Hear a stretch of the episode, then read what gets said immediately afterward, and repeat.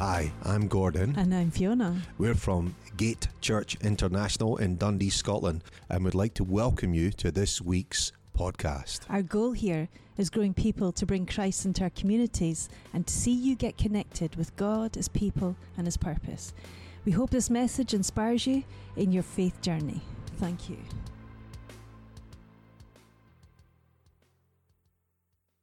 What are we going to do this morning or this afternoon? Well, I've got four goals. I want us to understand a little more of what the gospel actually is, what the good news of Jesus is. I want us to understand ourselves a little better. I want us to understand other people a little better. And I want us to understand God's heart of compassion a little better. And there's two or three bonus points thrown in as well as we go. Right.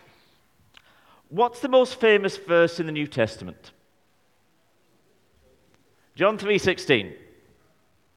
What does John 3:16 say? Well done. Who knows what John 3:17 to 21 say? Come on, put your hand up if you do know.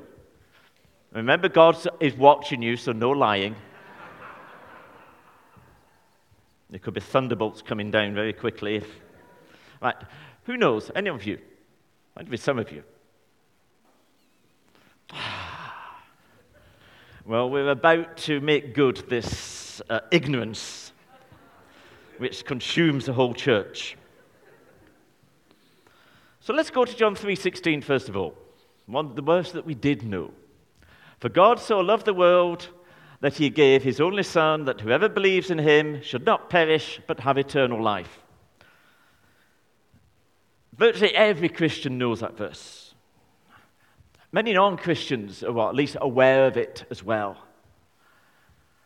And it's very nice, isn't it? It's very nice. God so loved the world that He gave His one and only Son. I'm going to warn you, in two verses' time, things are going to turn nasty.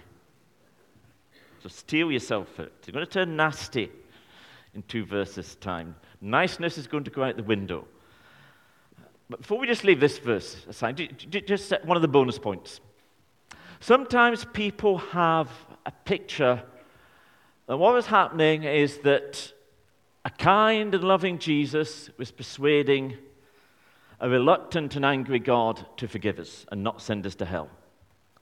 The worst case of that are some people who talk about the cross being cosmic child abuse. That is an utter, complete misunderstanding of what was happening. Look what it says there. For God so loved the world that He sent His one and only Son. The cross was a joint enterprise between the Father, the Son, and the Holy Spirit. Between God the Father, God the Son, and God the Holy Spirit. They were in complete agreement. It was a gracious act of love towards us, but it was also a great act of love between the Father, Son, and Holy Spirit. It's like, you know, sometimes in adventure films, you'll have the general picture of the story will be, you'll have one group of people trying to rescue another group of people. And in the course of having to do that, one of the persons in the rescue group will have to put their life in great danger. So there's only one person maybe who's having to take the real risk, but all of the party is united in the enterprise, in what they're doing. That's what was happening on the cross. Father, Son, and Holy Spirit in complete agreement. An act of love between them. Let's go to the next verse. And things stay nice. This is what it says in 3:17. For God did not send His Son into the world to condemn the world, but in order that the world might be saved through Him. That's still nice. I'm not going to condemn the world. What does it mean? Let me tell you what people often seem to think it means. Or particularly, in fact, especially people who aren't Christians. I think it means that God didn't send Jesus into the world to tell the world that it was wrong. that we're sinners. I mean, you know, you can get, if you tell someone that what they're doing is wrong, you can almost guarantee Jesus said, do not judge. If you hear someone say, Jesus said, do not judge, then you can be 99% certain that the next thing they're going to say is complete nonsense. I hope I'm going to be part of the 1%. People think that it means that Jesus came to affirm us, to say, you okay. And that the cross was just God demonstrating his love towards us. That's not what it means. We're going to come back to these two verses in a short while, when we'll get a much richer appreciation of what's actually going on. But now things are going to turn nasty. So if you're a snowflake, prepare to melt. And that's not a dig at the young adults. Hey, I'm really impressed with some of the things that the young adults are doing. They're devoted to prayer, they're devoted to the Word of God, and they're devoted to reaching out. We should be so grateful. I often go down to Burnley to see my mum, and I go to church there with her. And the church is fine. Really appreciate the church being there and being able to take communion with my mum. But when I go there, I'm about the third or fourth youngest person in the church. That's not true today. Right, 153rd or 203rd, whatever. And when we were at the Gardine, about 253rd and 303rd. And I've been to other churches, good evangelical churches, but you look at the congregation, and there's very few under 40. And I get worried. But here, both with the young adults and with Tribe, we should, as a church, should be immensely grateful that we have so many young people who are serious about Jesus. And we also need to appreciate that the world they're growing up in is a far more complicated and difficult world than the world we grew up in. But the one who is in us is stronger than he who is in the world. So it doesn't matter what the world throws at us or at them. In Christ, through the Holy Spirit, we can overcome. But I better stick to the sermon I'm actually meant to be preaching. So, if there are any snowflakes in here, this is melting time. Let's go to 3:18. Whoever believes in him is not condemned, but whoever does not believe in him is condemned already, because he has not believed in the name of the only Son of God. Whoa. What's this? No condemnation. Apparently, lots of people are condemned. Again, this is your third bonus point. Sometimes people will say, or give, again, non-Christians on the whole, why should someone go to hell just because they don't believe in Jesus? That's a wrong picture of what happens. Look what it says there. Whoever does not believe is condemned already. People will go to hell because of sin. Let me give you an analogy which perhaps expresses things better. Suppose we were told we all had a fatal disease, and then someone comes in with a big jar of blue pills and says, if you take one of these pills, you'll get cured. And many of us did take the blue pill, and we got cured. But some people said, why should I have to take a blue pill? I don't want to take a blue pill. And then, sometime later, they're at death's door. And saying, it's not fair that I'm dying just because I didn't take a blue pill. It's nonsense. They're dying because they had this disease and refused to take the medicine which would cure them. It's the same with sin. Every single one of us in the whole world is hellbound. But there is a cure that every single person can take. But we need to believe in Jesus. But there it says, people are condemned already. And let's go to 19 and 20. And this is the judgment. The light has come into the world, And people loved the darkness rather than the light because their works were evil. For everyone who does wicked things hates the light and does not come to the light, lest his works should be exposed. You see how much more serious things have got. It's not just a matter of, oh, Jesus loves us and everything's fine. The light has come into the world, but the world preferred darkness. Why? Because they feared that their deeds would be exposed for what they are. You see, when we come into the light of Jesus, it shows us up for exactly who and what we are. And we can be afraid of that. See, why didn't people come into the light? They're going to get healed. They're going to get set free. They're going to be forgiven. Pride and fear.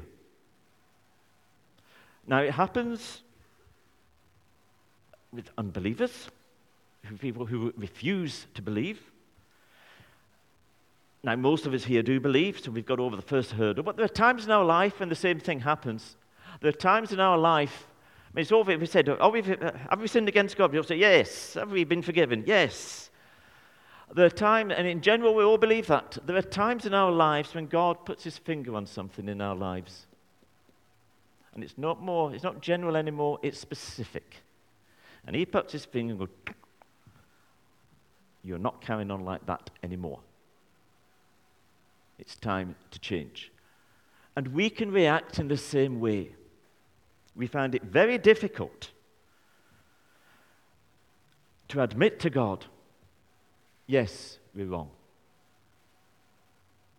And it's pride and fear. See, the root of rebellion back in the Garden of Eden was twofold. One, saying we can manage and we can live without God. And the second part is, we will decide for ourselves what's right and what's wrong. We don't need you, God, to tell us what's right and what's wrong. Those two aspects are the root of man's rebellion against God. And you can see it in the world all too easily.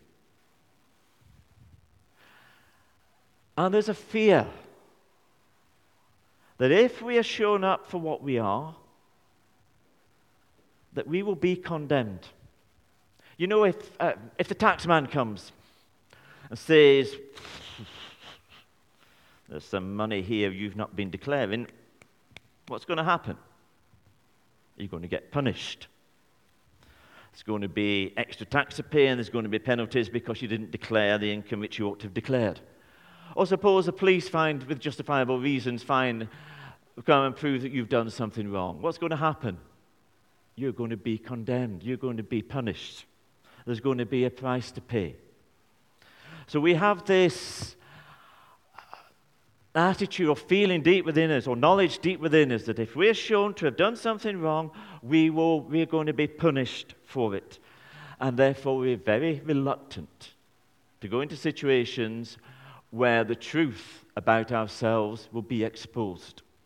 And if we come to God, if we come to his word, if we come to Jesus, it exposes things in our life. Come on, who knows what it's like to read the word of God and to think, I wish I hadn't read that. Come on. And we have this fear. But what did it say in the nice verses? So Jesus wasn't sent into the world to condemn the world. And so often, say, the common way of taking that is, oh, Jesus didn't come to tell us off. That is nonsense. Jesus did not come into the world to affirm us. He came to save us. So he came into the world, he comes into our life, he speaks to us. He reveals things to us. And sometimes that's revealing what's wrong with us. But he doesn't do that and say, right, this is wrong about you, you're doing this wrong, therefore this is a punishment you've got to take. No. He comes into the world, into our lives, And he times he shows things up and says, this is wrong with you. This needs to change. Right, come to me. I will forgive you. And through the power of the Holy Spirit, we'll work together and I will start to heal you of this. I will start to change you. I haven't come to condemn you. But he has come to show us what's wrong. Has come to show us the changes that need to take place in our lives. But he comes and he forgives us. And just remind yourself what it says there. It says he didn't come into the world to condemn the world, but to save the world. Well, that implies we need to be saved from something. And the thing we most need to be saved from is ourselves. Your biggest problem is you. My biggest problem is me. And then in 3:16 it says, he gave his only son that whoever believes in him should not perish. The implication of that is that without Jesus, we're perishing. In the words of that Kasabian song, we're all wasting away. Someone knows the song. I'm not going to sing it. That would not go down well. Jesus, This is the heart of God. See what it says in 3:21. If you read 19 to 20, you might think this is a complete disaster then, because the light has come, but no one's going into the light. No, it's not saying no one goes into the light. This is saying what happens in a lot of cases. It says, but whoever does what is true comes to the light so that it may be clearly seen that his works have been carried out in God. So people who think, oh, I'm doing okay, I don't need God to tell me how to live. The way I live my life is fine. I know it's against God's word, but that doesn't matter. It's fine. That is living a lie. And at some point, the lie catches up with us. But when we say, right, God, you're right, when we confess our sins, and we come into his light, we are forgiven, we're set free, we're welcomed, and a work of transformation begins in our life.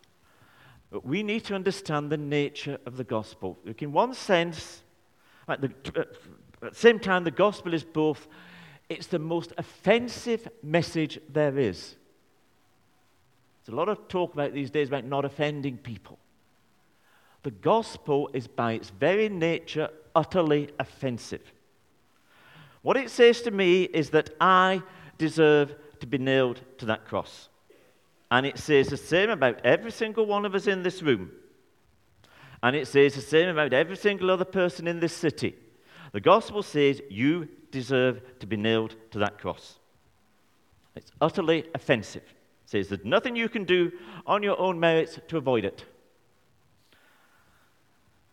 But it's also the message of greatest love that there is. He says, yes, you deserve to be nailed to that cross. But Jesus went there in our place. But we need to understand that it's these two sides of the gospel. There's been talking about anniversaries earlier, and I've been banging on my anniversary all year. That this year I'll have been born again for 40 years. On 22nd of November, I'll stop talking about it. But there's a myth which throughout all that time I've noticed that so much of the church has. And the myth is this. If we're nice enough, everyone will come to believe. We do it again and again and again. There's an implicit message in the way we try to organize ourselves and things we try to do. We think if only we're nice enough and kind enough, then everyone will come to believe. That is utter nonsense. The only way anyone can come to believe is through the power of the Holy Spirit working in their lives. Now, does that mean, oh, well, we don't need to bother being kind to people? No, that's not what it means. But if we think, because we take bold steps, or because we demonstrate kindness, immense kindness to people, or because we explain things with enormous clarity, perfect clarity, that people will therefore come to believe we are utterly deluded. In Psalm 127 it says this, unless the Lord builds a house, the builders labor in vain. Unless the Lord watches over the city, the watchmen stand guard in vain. People, getting saved is enormously difficult. Jesus said, he was talking particularly about a rich man, he said it's easier for a camel to pass through the eye of a needle than a rich man to enter the kingdom of God. And disciples said to him, who then can be saved? What did Jesus say? With man, this is impossible. But with God, nothing is impossible. We need to know that to be effective, we work and we walk in step with the Holy Spirit. We walk in step with God. Because he's the only one who can change things. Now then, we will still take the bold steps. We will still show amazing kindness to people. We will still try and present the gospel with incredible clarity. But the success will come because of him and not because of us. And we need to get that. And we also need to understand. Paul said, I think it's in 2 Corinthians, he said, to some, we are the stench of death. To others, we are the fragrance of life. We need to appreciate that there are these two things which will happen, which will go on simultaneously because of the deep nature of the problem of sin in mankind. Some will utterly reject,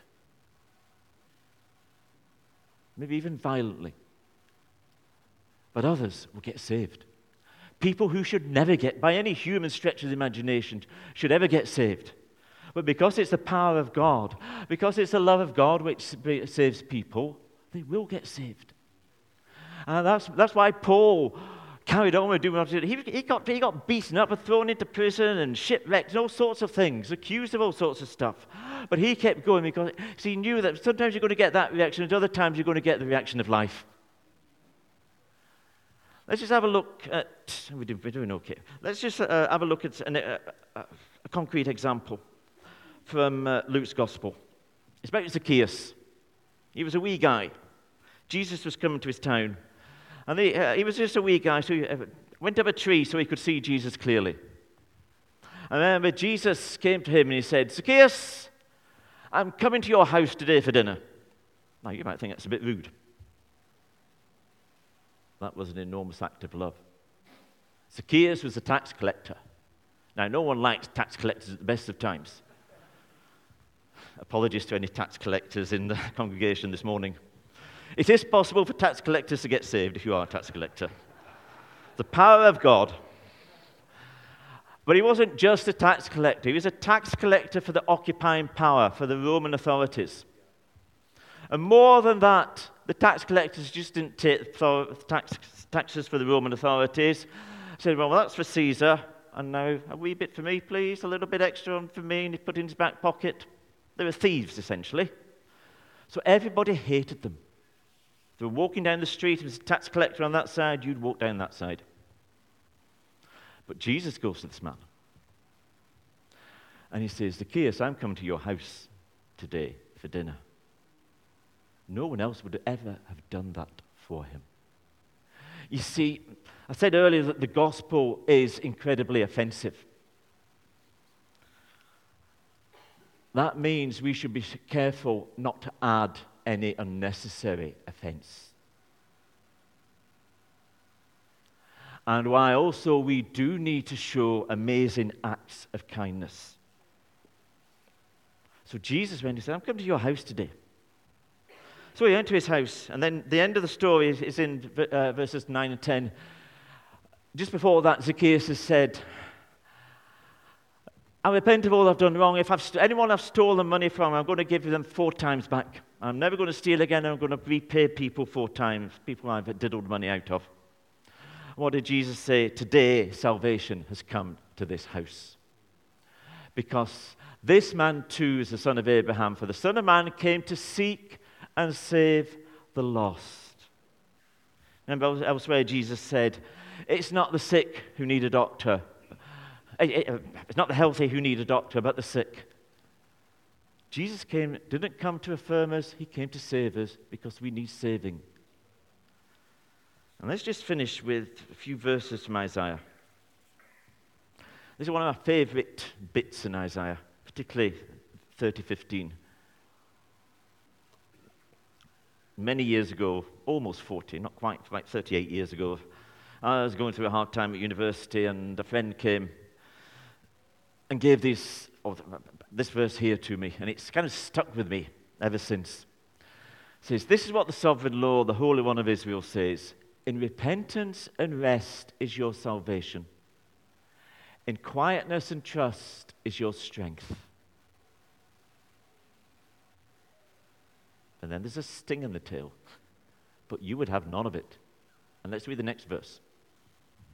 You said, no, we will flee on horses, therefore you will flee. You said, we will ride on swift horses, therefore your pursuers will be swift. 1,000 will flee at the threat of one, and at the threat of five you will all flee away. To your left like a flagstaff on a mountaintop, like a banner on a hill. I talked earlier about times when God puts his finger on something. And what's our natural reaction? To try and justify ourselves. Well, so often we'll start with, well, I'm not actually disobeying the word of God. All I'm doing is really the word of God.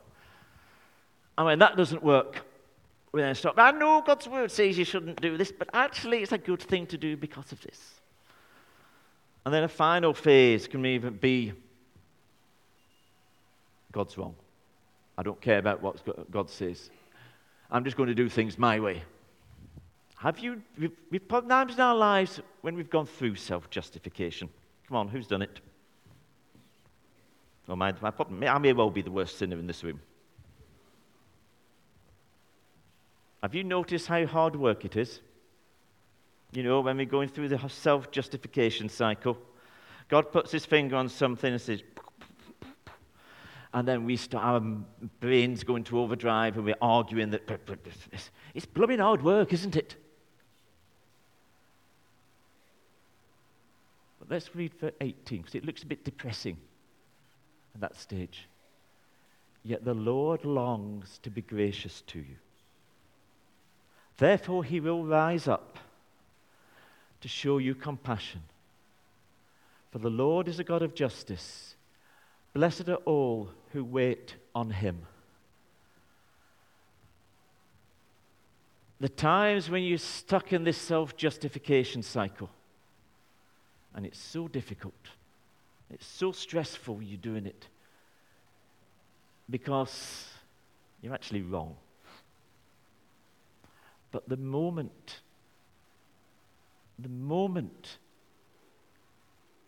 we lay down our weapons and surrender to God. Isn't it amazing?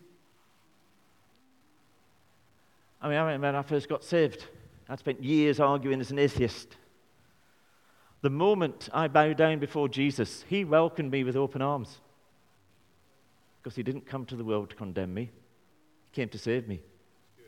And the times in my life since that, when I've had this about God putting his finger on something, and I'm trying to argue my way out of it, that I don't actually need to change, I don't actually need to do things differently. When I finally give up, the peace, the release that comes at that moment, because Jesus didn't come into the world to condemn the world, but to save the world. You see, this is the gospel. It's not telling the world or telling ourselves that we're doing okay, that we're okay with. It's the complete opposite of that. But it's saying, yes, you guys, you're in a complete mess. But I've come to save you.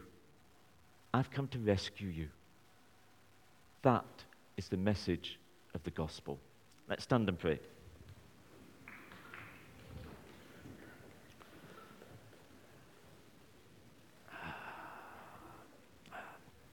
Lord God, we thank you that you sent your Son to die for us. that knowing exactly who we are, what we do, what we've done, that while you would have been perfectly in your rights just to write us off, you didn't do that, God. You came to live amongst us.